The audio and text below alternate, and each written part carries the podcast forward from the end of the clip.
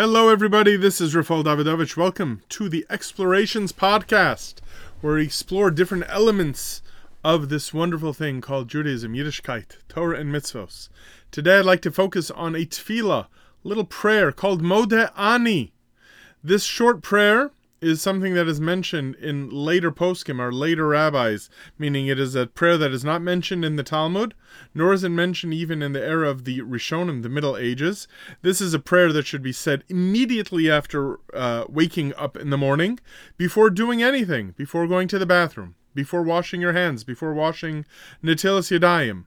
There's a prayer that is said, thanking God for having returned your soul to you. Moda anil fanecha melech chai shechazarta nishmasi rabba emunasecha. There are many levels, many angles, many perspectives of understanding this very brief prayer. I will right now just mention one of them, and that is that this prayer does not have God's name mentioned at all. Right? We say we refer to God as Melech Chai v'Kayam, living and eternal or living and enduring king.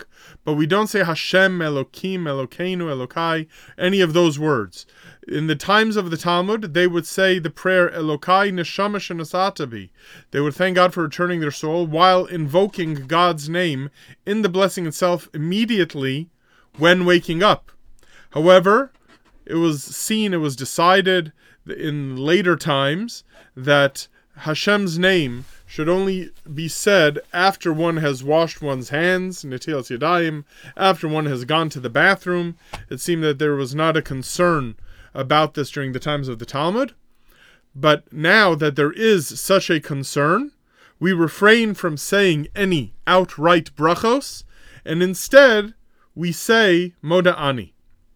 The beauty of this prayer in Hasidic thought is that unlike uh, the point of view that says that, well, the reason why we don't say Hashem's name in this prayer is because since we have not washed our hands yet, so we are still in a state of the grogginess of tuma, of impurity, and therefore we should not say Hashem's name.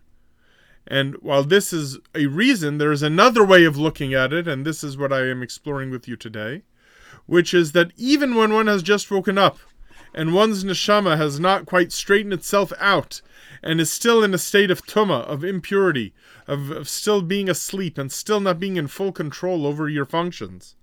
And so that this is ostensibly the reason for not saying Hashem's name. The idea here is that even though you are in a state of tuma, even though you are not right with the world yet, and you still have to wash your hands, and you still have to go to the bathroom, you're not doing quite as well as you should be. Yet, even in that stage, even in that state of being, don't think, oh, I don't deserve, I don't have a relationship with Hashem.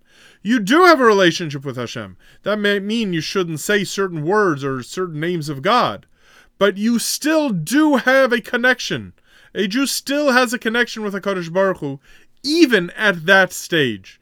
And this is referred to as a stage that goes beyond God's name where you know someone, and even if you forget their name, you still know them. Even if you don't say their name, you still know them. So here we know Hashem, and we have this relationship with Him, and we demonstrate our gratitude immediately.